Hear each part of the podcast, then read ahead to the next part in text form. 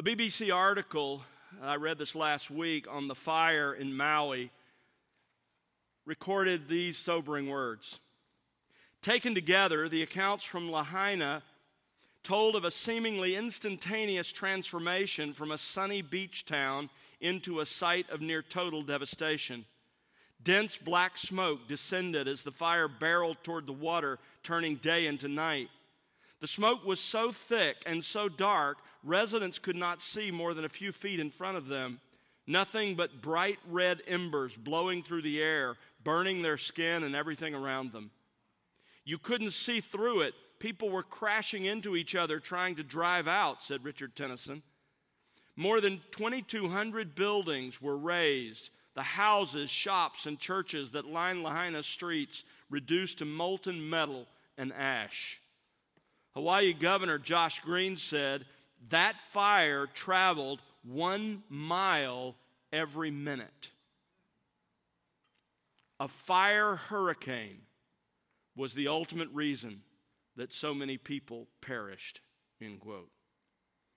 Our hearts go out to those people. We can't even begin to imagine that kind of instantaneous devastation. But in Revelation chapter 18, in the passage we study tonight, John describes the destruction of not a community, but of the world's greatest city during the future tribulation. Just to remind you, the, the coming seven year tribulation will end with seven intense, rapid fire judgments that come at the very end of that period immediately preceding and ushering in Christ's return.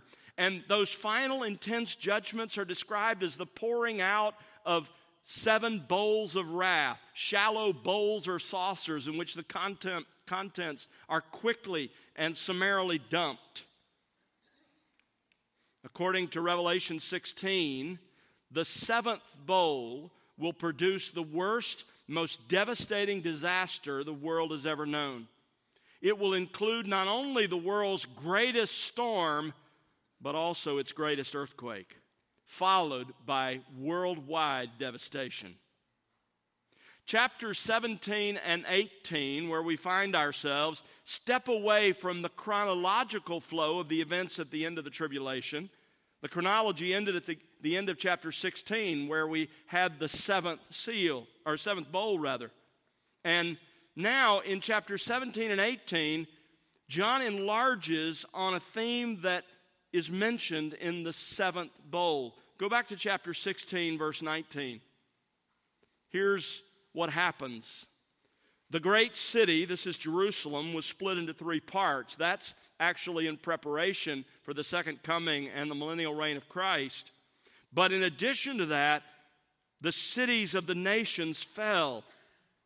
Babylon the Great, the capital city of Antichrist, was remembered before God to give her the cup of the wine of his fierce wrath. So, what you have then, after that's mentioned in chapter 16, in chapters 17 and 18, we learn in detail of the destruction of Antichrist's false religious system, his political empire, and his capital city. So, chapters 17 and 18 then describe in detail the destruction of Babylon the Great. Chapter 17 is the destruction of religious Babylon, which happens at the midpoint of the seven years. And ironically, it's caused by Antichrist and the kings that support him as he destroys all other religion and sets himself up as the one object of worship. Chapter 18 describes the destruction of political commercial Babylon which will happen at the very end of the tribulation in conjunction with the seventh bowl and immediately preceding the second coming of Jesus Christ. Now, we've examined already chapter 17, and there we saw the destruction of religious Babylon. The focus of that chapter is on the false religion that is based in Antichrist's capital city and characterizes his entire empire. Last time that we studied Revelation together, we began chapter 18 and the destruction of political commercial Babylon.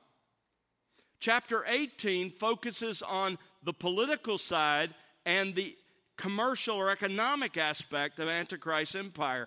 which is also centered in the same capital city as the religious part of his empire. It is called Babylon the Great. It's called that because it may be the city on the very site of the ancient city on the Euphrates that becomes the capital of Antichrist's empire. Some believe that. Or Babylon may simply be used metaphorically to refer to another of the world's great cities. But either way, the destruction of that city with its political, commercial power. Last time we studied the first eight verses of chapter 18, where that destruction is announced by God. God's people are warned. Those who live at the time are warned that it's coming to get themselves out of it. Tonight, as we continue our study of the destruction of political commercial Babylon here in chapter 18, John begins by telling us that Babylon's destruction will be mourned by sinners. It will be mourned by sinners. This is the message of verses 9 to 20. It is more than ironic to realize that by this time in the tribulation, for almost seven long years, God will have poured out his wrath on this planet. And during those years, and after enduring unspeakable suffering, mankind will still refuse to mourn over his sin. But when God destroys Babylon, the capital city of Antichrist's empire, people across this planet will mourn. Undoubtedly, that's the response of all fallen humanity. But, but in verses 9 to 20, the angel singles out three specific groups. The first group of mourners are the kings of the earth. Verse 9. And the kings of the earth who committed acts of immorality and lived sensuously with her. Stop there for a moment. John again pictures Antichrist's capital city as a great harlot. All the leaders of the earth have committed spiritual immorality with her and have indulged in her many luxuries. The kings here include not only the ten kings who serve under Antichrist and rule over his empire, but also include the rest of the kings and prime ministers and presidents of the nations of the earth. Verse 9 goes on to say, These kings will weep and lament over her when they see the smoke of her burning. All the great men and women who lead the nations of the world will, the word is sob. They will sob and they will mourn the destruction of Babylon like lovers mourn a prostitute. Revelation 16 says that the seventh bowl will affect all of the earth's cities.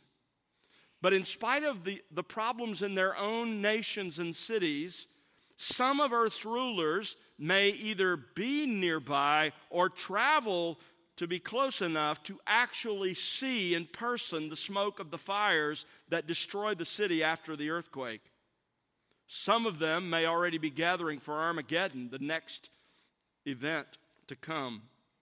But certainly, as in our day, those who aren't immediately nearby, wherever the city is at the time, will be glued to their devices watching the futures versions of CNN and Fox News.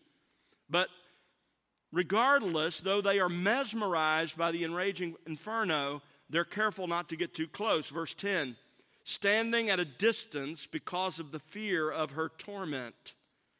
They will intentionally keep their distance in case the resulting explosions or the, the windswept fires engulf them. And as they watch this magnificent city, think of New York City in a very short period of time, the entire city being reduced to rubble. Think of Los Angeles with its 12, 13 million people. Suddenly, the entire city disappears from the globe. That's what we're talking about. That's the order of magnitude of what will transpire. As they watch her burn, the kings of the earth will mourn, verse 10 says, saying, Woe, woe. That's a, a cry of sorrow and grief. Woe, woe. The great city, Babylon, the strong city. After all, this city will have endured the seven years of all of the events of the, of the seal judgments and the, the trumpet judgments and even the bowl judgments. So the perception is it's a strong city. But now they look on in dismay. Verse 10 says, For in one hour your judgment has come. Just like verse 8 predicted. Go back to verse 8. In one day, the angel said, her plagues will come pestilence and mourning and famine, and she will be burned up with fire. For the Lord God who judges her is strong. The city may be a strong city, but God is stronger. And in a single hour, when the earthquake hits, and in a single day, when the earthquake is followed by a raging fire that sweeps through the city, God's judgment has come. And it comes certainly and it comes suddenly. There's a second group that will mourn, not only the kings of the earth, but in verses 11 to 20, the merchants of the earth. He begins by talking about those who have invested in goods, in merchandise. Verse 11. And the merchants of the earth weep and mourn over her. Just like the kings, all the businessmen and women who have heavily invested their resources in the, in the merchandise bought and sold in that great city will weep and mourn over its destruction. But their weeping is entirely selfish. Notice in verse 11, it's because no one buys their cargoes anymore. The seventh bowl with its worldwide storm and its planet wide earthquake, as, as we're told in chapter 16, an earthquake like there's never been since the beginning of the world. That earthquake will suddenly bring the world's businesses, its stock exchanges, its industries to a screeching halt. All sense of normalcy that they have worked so hard to preserve through the seven years of tribulation will suddenly be gone. The econ, excuse me, let me say that again. The economic epicenter of the earth will just suddenly be destroyed. Robert Thomas in his commentary writes, they had made money their God, using unscrupulous means to accumulate material goods and placing their whole confidence on the center of commerce. And in an hour, it's gone. In verses 12 and 13, there is a list of commodities. And here's the point from, from the vantage point of his vision, John sees and the angel tells him of the luxuries and necessities that sit in warehouses that are stockpiled on ships and on other transportation, but undelivered and unsold because of what's happened to Babylon. The list here includes 28 different kinds of merchandise. These items were common in the ancient world. In fact, many of them are on a similar list in Ezekiel 27. These are the material goods that the world treasures and that sinners sell their souls for. The Holy Spirit's point is to represent the great wealth that will mark the future commercial empire of Antichrist. Some of these items are ubiquitous across time, regardless of the era in which you live. Some of them are representative, undoubtedly, of things that are yet to exist, but will be just as treasured. Here are the categories of the wealth of that great city. First of all, there are gemstones, verse 12, cargoes of gold and silver and precious stones and pearls. Then there are luxury fabrics and fine linen and purple and silk and scarlet. There are manufacturing materials, every kind of citron wood. That's a, a, North African wood with an unusual color that in the first century was used for expensive doors and expensive dining tables. In fact, in the first century, a single table made of this wood was of the same value as a large estate. It was luxury upon luxury. Verse 12 goes on to say, in every article of ivory. In Rome, it was imported and used as a wealthy replacement for wood in furniture for the elite. Then there are finished goods. Verse 12 goes on to say, and every article made from very costly wood, that would include maple, cedar, and cypress, possibly ebony from Africa and India, and bronze used for works of art, and iron used for cutlery, swords, and other weapons in the first century, and, and marble, which was used in public buildings and expensive private homes. Again, some of these things are always desirable across time, others of them representative. There are spices and perfumes, verse 13, and cinnamon. And again, in the first century, it was used as a spice, it was used for incense, for medicine, and perfume. And then spice, that word actually was used for a perfume and for the hair. And incense, that was for room fragrance. And perfume, sweet smelling fragrance. And frankincense, that was perfume for the body and also was added to wine uh, at special occasions. Then in verse 13, you also have food and food ingredients, and wine and olive oil and fine flour. That last expression is the finest grade of flour and wheat. And then there's livestock and the related equipment and supplies, and cattle. Cattle were working animals and provided milk, and sheep for wool, and cargoes of horses and chariots. In the, in the first century, there were four wheel chariots for the rich, often decorated with silver. So, whatever the really expensive transportation is of the future, it'll be there. And then, tragically, notice human slaves. Verse 13 says, and slaves and human lives. Literally, bodies and human souls.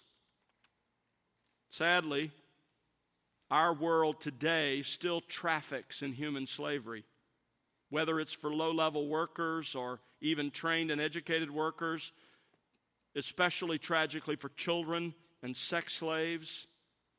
Antichrist empire and city will traffic in human lives.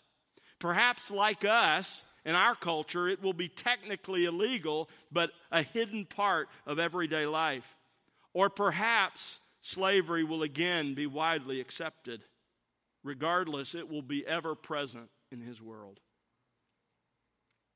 Commenting on this long list of merchandise, John Phillips writes this What a catalog of opulence!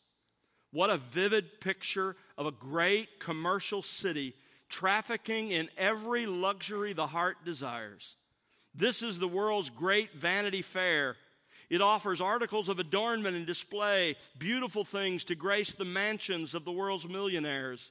It deals in exotic spices and perfumes, in delicacies for the table, and provisions for banquets, in slaves, and in the souls of men.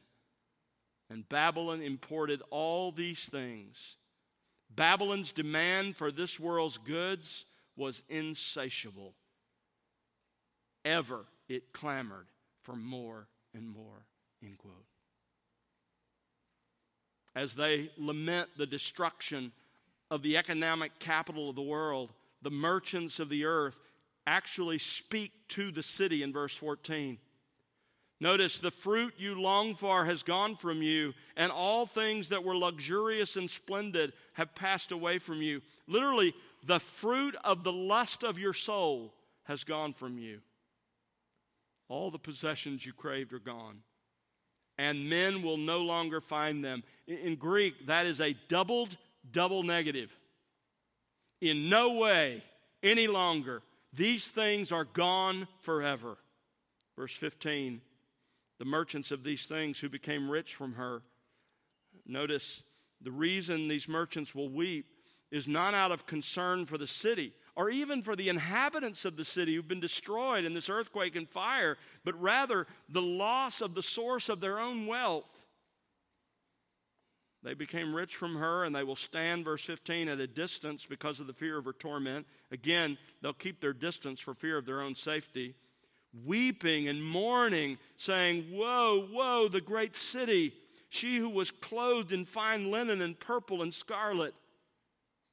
That's obviously a figure of speech. They're describing the capital city of Antichrist's empire to be like an extremely successful prostitute to the rich and famous, clothed in the finest quality, most luxuriant clothes. Verse 16 says, and adorned with gold and precious stones and pearls. The city will be so successful in the goods that it markets and exports and that it imports, it will be adorned with gemstones. The public buildings in that city will be built with granite and marble and decorated with gold and silver. But its grandeur, its luxurious opulence will be gone in a moment. Verse 17 For in one hour such great wealth has been laid waste. But it's not only those who invested in the merchandise bought and sold in Babylon that mourn, but notice also in verses 17 through 19 those who invested in the transportation of all of those goods. Verse 17 says, and every shipmaster. Apparently, this city will be, wherever it is, near a significant enough source of water that it will be a major hub for shipping, transportation, and distribution. The Greek word for shipmaster is the pilot of a ship, one who serves under the ship's commander. And every passenger, these are not likely cruise passengers, these are business travelers, passengers traveling along with their exported goods. And sailor, these are the ordinary seamen who man the ship.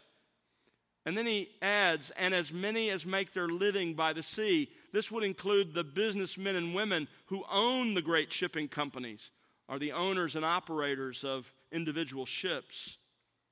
Now, again, of course, John uses ships because they were the common means of intercontinental transport in the ancient world, as they still are today.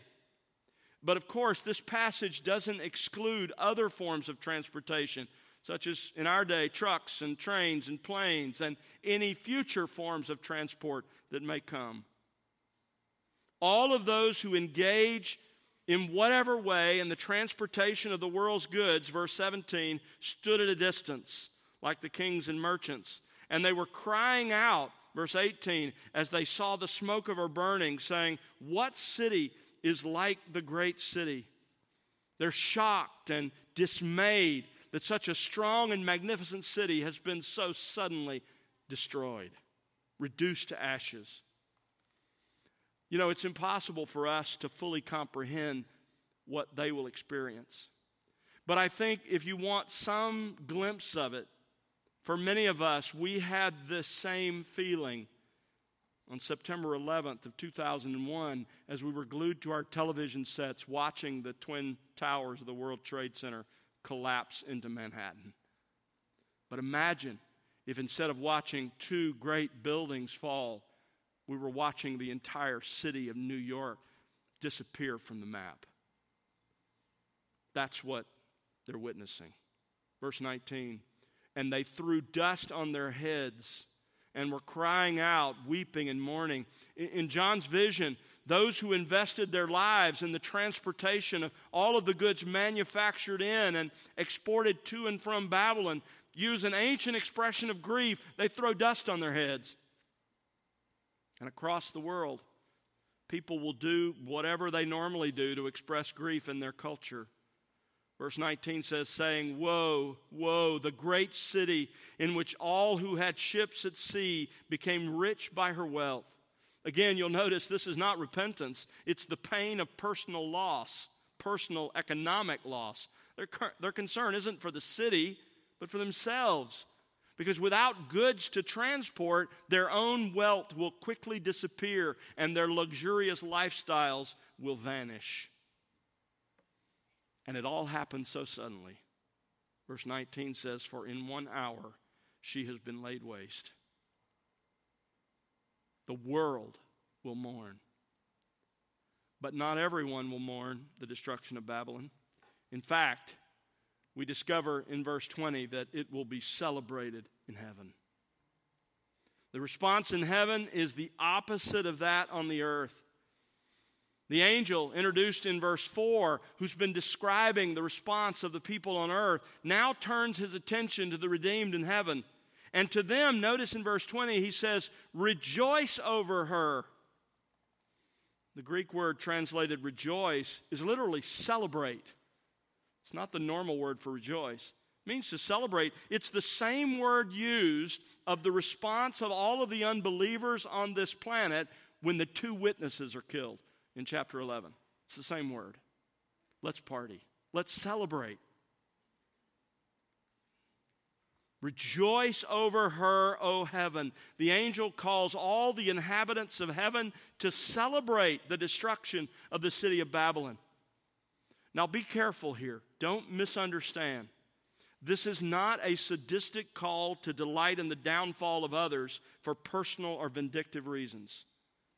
Proverbs is still true. Proverbs 24, 17, and 18. Do not rejoice when your enemy falls, and do not let your heart be glad when he stumbles, or the Lord will see it and be displeased. So, this isn't a call to take pleasure in the death or damnation of sinners. The Lord Himself tells us He takes no pleasure in the death of the wicked. Instead, this is a call to celebrate God's victory over those who have stubbornly set themselves against Him. Those who for seven long years have responded to His judgments with an upraised fist and defiance. Those who for seven years have refused His many amazing offers of grace and mercy in the gospel preached from by angels and preached by witnesses and the 144,000 and countless believers, they have spurned it all. It's a call for believers to celebrate the triumph of righteousness. It's a call to celebrate the soon return and exaltation of Jesus Christ. This is His planet. He's earned it, and He's coming to take it. It's a call to celebrate the establishment of His millennial kingdom. The angel calls believers to celebrate with the rest of heaven. Notice verse 20. And you saints, that's a general word for all believers, and apostles and prophets, those whom God used to lay the foundation for the church in their teaching. Why should they celebrate? Verse 20. Because God has pronounced judgment for you against her. You know what the angel is saying? He's saying, finally, God has answered the prayers of those slaughtered by Antichrist and his henchmen during the tribulation. Go back to chapter 6. Look at chapter 6 of Revelation and verses 9 and 10. When the Lamb broke the fifth seal, I saw underneath the altar the souls of those who had been slain because of the word of God and because of the testimony which they had maintained. Later, we learn that these are those killed during the Great Tribulation. And they cried out with a loud voice, saying, How long, O Lord, holy and true, will you refrain from judging and avenging our blood on those who dwell on the earth? The angel says, This long. Today, it happens. So, so far, we have seen the destruction of political commercial Babylon announced by God, mourned by sinners, and celebrated by heaven. In verses 21 to 24, we see its destruction pictured as a stone. Notice when we look at this picture, first of all, the ruin that's pictured here. Verse 21 Then a strong angel took up a stone like a great millstone Yet another strong angel appears in John's vision, and this angel provides a powerful visual of what the future destruction of the capital city of Antichrist's empire will be like. This angel picks up a stone that's like a great millstone. Millstone, of course, was used to grind grain. Some of them were small and could be operated by a single person. Others, like this one, were very large. The large ones were typically between four to five feet in diameter and a foot or more thick and weighed thousands of pounds. They could only be moved by several people or by an ox or by a donkey.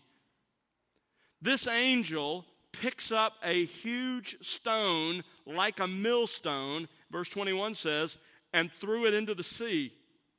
He just throws this massive stone into the ocean, saying, so will Babylon, the great city, be thrown down with violence. The picture is certainly a graphic one. The destruction of the city will be sudden and it will be violent. In the same way that a heavy stone thrown into the ocean quickly disappears and the, the water soon settles over it, in a moment, the entire city of Babylon will disappear. Verse 21 says, and will not be found any longer. Its destruction will not be temporary, it won't be rebuilt. it's permanent. Notice the results of that in verse 22. As a result of her sudden destruction, all of the normal activities of life will vanish.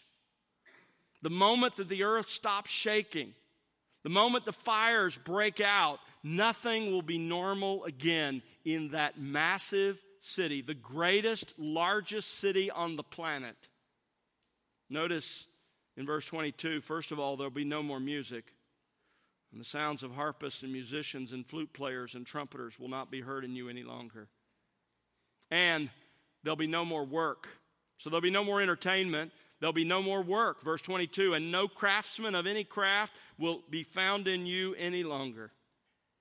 There'll be no food preparation. The sound of the mill will not be heard in you any longer. There won't even be light. Verse 23 And the light of a lamp will not shine in you any longer.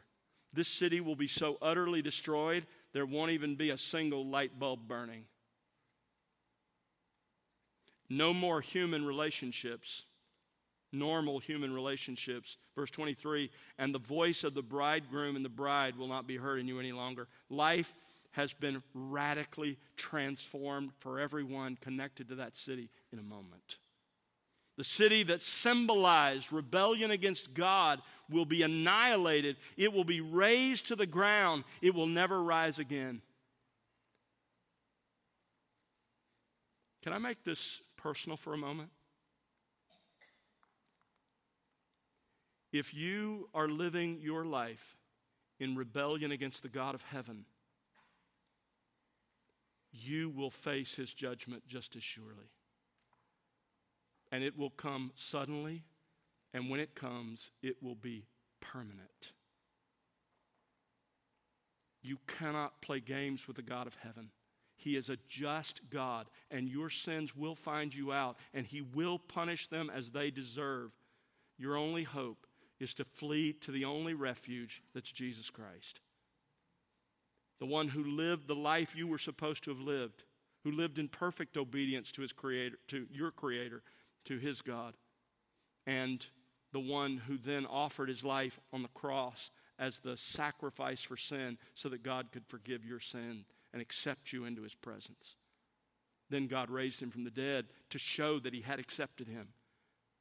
Friend, that is your only hope to avoid the coming personal judgment of God against you. We're going to see it when we get to chapter 20. If you die or the Lord comes before you embrace Jesus Christ, you will stand at the great white throne of judgment and you will face the judgment you deserve from God as this city did or will. So, when we come back to the city, what are the reasons that it's destroyed? First of all, there, there, are three reasons given here in the text.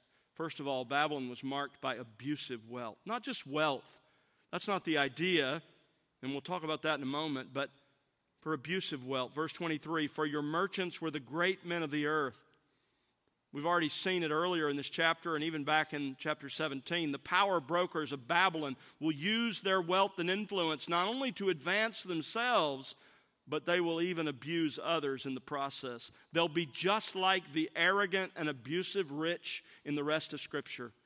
James 2 6 is it not the rich who oppress you and personally drag you into court? They use their money to get what they want. James 5 4 to 6. Behold, the pay of the laborers who mowed your fields and which has been withheld by you cries out against you, and the outcry of those who did the harvesting has reached the ears of the Lord of Sabaoth.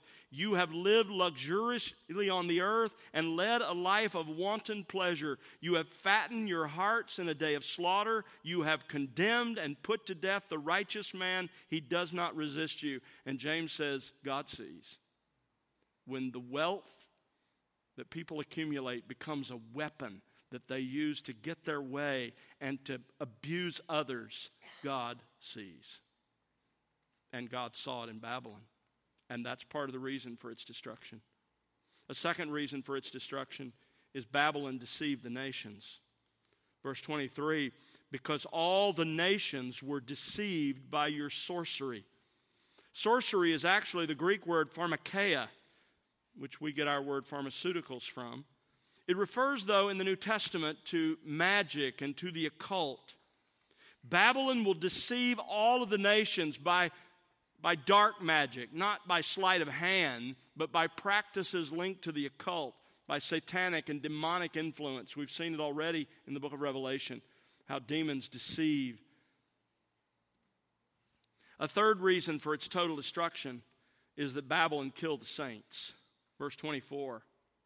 And in her was found the blood of prophets and of saints and of all who've been slain on the earth.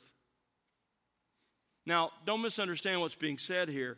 Although God's people will, during the tribulation, be slaughtered across the globe, it'll happen in every village and hamlet across the world. Wherever God's people are, they will be hunted down by Antichrist and his henchmen and those who support him and killed. But the orders and the influence behind that great slaughter will all originate in Antichrist and in his capital city in Babylon the Great. So that city then bears the guilt for the worldwide martyrdom of the saints. This is part of what's said in the celebration hymn of chapter 19. Look at Revelation 19, verse 1. After these things, I heard something like a loud voice of a great multitude in heaven saying, Hallelujah! Salvation and glory and power belong to our God, because his judgments are true and righteous. For he has judged the great harlot who was corrupting the earth with her immorality. And watch this, and he has avenged the blood of his bondservants on her. You see, God loves his people. He loves them so much that he sent his own son to die for them. And when they are abused by Satan and humans who follow him, God not only sees, but God keeps a record. And God will address it. I've told you before, I, there aren't many songs that are available in the Christian world about God's justice. There needs to be more. There need to be more. But I love the one Andrew Peterson wrote. And that verse where he says, he's talking about God noticing what's going on on this planet, knowing, noticing how his people are being attacked and abused. And it says, if the thief had come to plunder when the children were alone, if he, if he ravaged every daughter and murdered every son, would not the Father see this? Would not his anger burn? And would he not repay the tyrant in the day of his return? Await, await the day of his return. God sees and God cares. He loves his people. And he will deal with those who abuse them. That's really the end of this story. His love is set on us. And he will not allow anyone to take advantage of his own. So, what are the lessons from this chapter? There are, there are many that I could have drawn out, but let me just give you two. First of all, if you're not a Christian, if you're not a Christian, this passage is a powerful illustration and reminder of Jesus' warning in Matthew 8, verse 36, where he said this what does it profit a man to gain the whole world and forfeit his own soul? That is a remarkable statement. Jesus' point is this whatever it costs to follow him as his disciple, whatever it costs you, it is a brilliant investment that will be proven true in eternity. Jesus says, I want you to assume for a moment that the unthinkable is possible. That you could truly put the entire world in your bank account, in your asset column. By world, he's not talking about the creation, he's talking about the organized system run by Satan. Let me put it to you this way I want you to really answer this question in your soul. if there were really never going to be any consequences, and you could have whatever you want, what would it be? That's a soul searching question. Would it be fame, wealth, pleasure, sexual gratification, personal peace, a nice house, a loving spouse, several vacation homes, an early retirement, all the luxury that money can buy.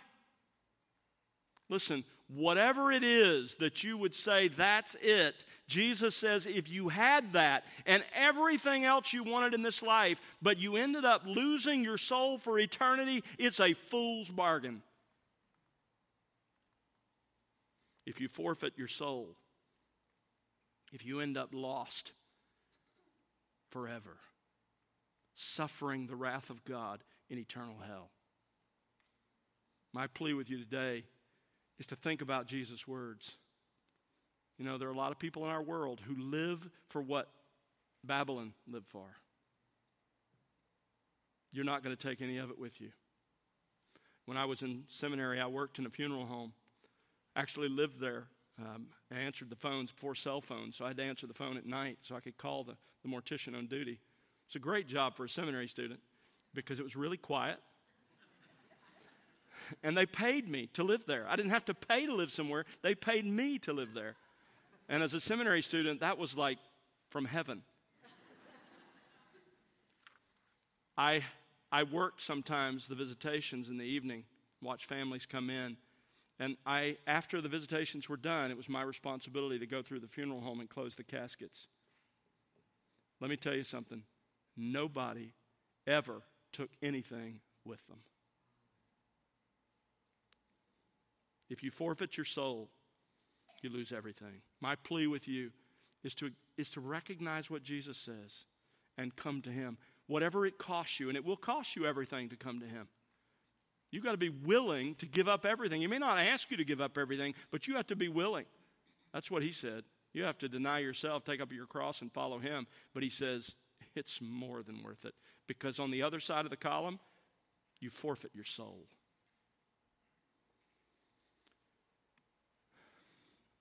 What about believers? What's the application for us?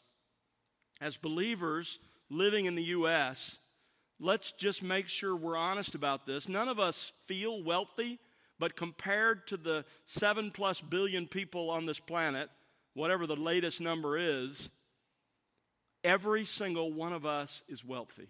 I did the, I did the comparison at some point. I think every, every person who who is in our area here in North Texas, every person is in the top 10% of the world's wealthiest people. So, how are we to think about our wealth in light of what we've just read and studied? Well, the Lord tells us. Turn to 1 Timothy. 1 Timothy chapter 6. Here's how we're to think about our wealth. First of all, be content with what God has provided. 1 Timothy chapter 6 verse 6. He's talking about, you know, they're false teachers who suppose verse 5 that they can use religion as a means of gain. He says the truth is godliness actually is a means of great gain when accompanied by contentment. For we have brought nothing into the world, so we cannot take anything out of it either. If we have food and covering, with these we shall be content. But those who want to get rich fall into temptation and a snare and many foolish and harmful, desires which plunge men into ruin and destruction. For the love of money is a root of all sorts of evil, and some by longing for it have wandered away from the faith and pierced themselves with many griefs. Listen, if God gives you wealth, we're going to talk about how you respond to that. But whatever God gives you, whatever He uses your work to accomplish, be content. Be content. Secondly, trust in God and not in your wealth. Look at verse 17. Instruct those who are rich in this present world, that's us, not to be conceited. In other words, don't think it's because you're so smart. There are people who are smarter than you are and better in your field than you are who haven't excelled as you've excelled. So don't be conceited. See God's providence, His goodness. Tell them not to fix their hope on the uncertainty of riches. Don't trust in your bank account, your retirement income, but on God who richly supplies us with all things to enjoy. If you have those things, don't put your trust in them. Recognize that here today, gone tomorrow, but God is always with you. Thirdly, be generous.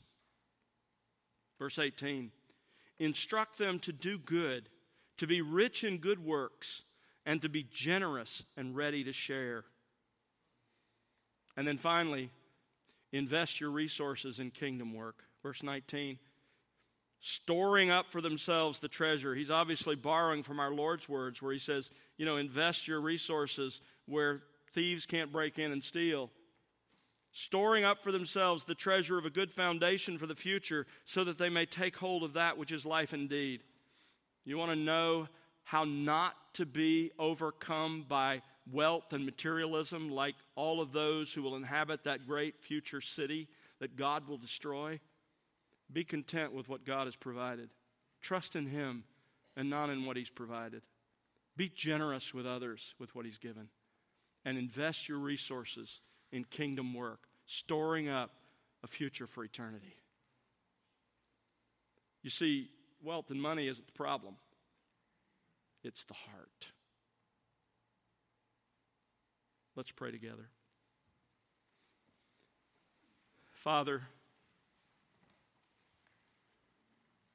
we are sobered by what we have studied tonight. But Lord, our hearts also rejoice.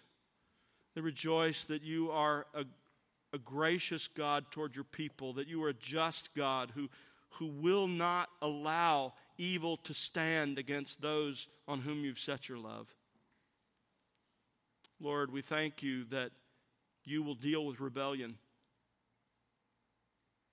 Father, we're, we're grateful for your character, but above all of those things, we're grateful that out of all of that, you are redeeming God who, as we have watched the tribulation period unfold in the book of Revelation, have watched you again and again save